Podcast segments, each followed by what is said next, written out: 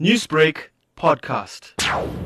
Nthutuko Shoba, who's alleged to be the former boyfriend of Tshegofatso Pule, appeared at the Roodepoort Magistrates Court west of Johannesburg. So what happened today is that he was formally charged murder, conspiracy to commit murder, as well as defeating ends of justice. And he made a very brief appearance court today before his case was postponed to the 1st of March, where he will be making a formal bail application. The man who was found guilty of killing Pule was sentenced to 20 years on Friday, with many organizations and people insisting that this was not an appropriate sentence. From today's court appearance, what are the sentiments with regards to action being taken against this alleged mastermind? So what happened on Friday last week was that Muzikayise Malephane did enter into a plea agreement with the state where he agreed to testify to Shoba, who he said was actually the mastermind behind Pule's murder. And he did agree to go ahead and take a 20 year sentence, which a lot of people weren't happy with at all, saying that a 20 year sentence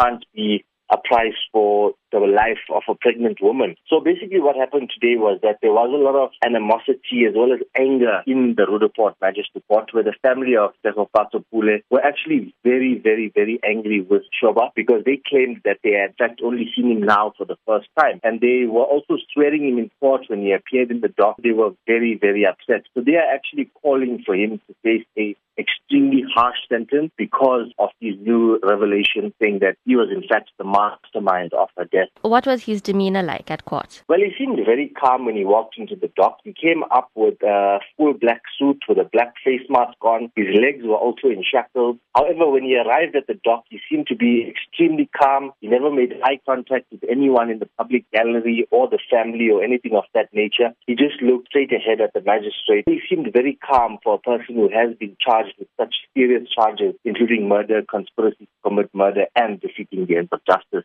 Newsbreak, Lotus FM, powered by SABC News.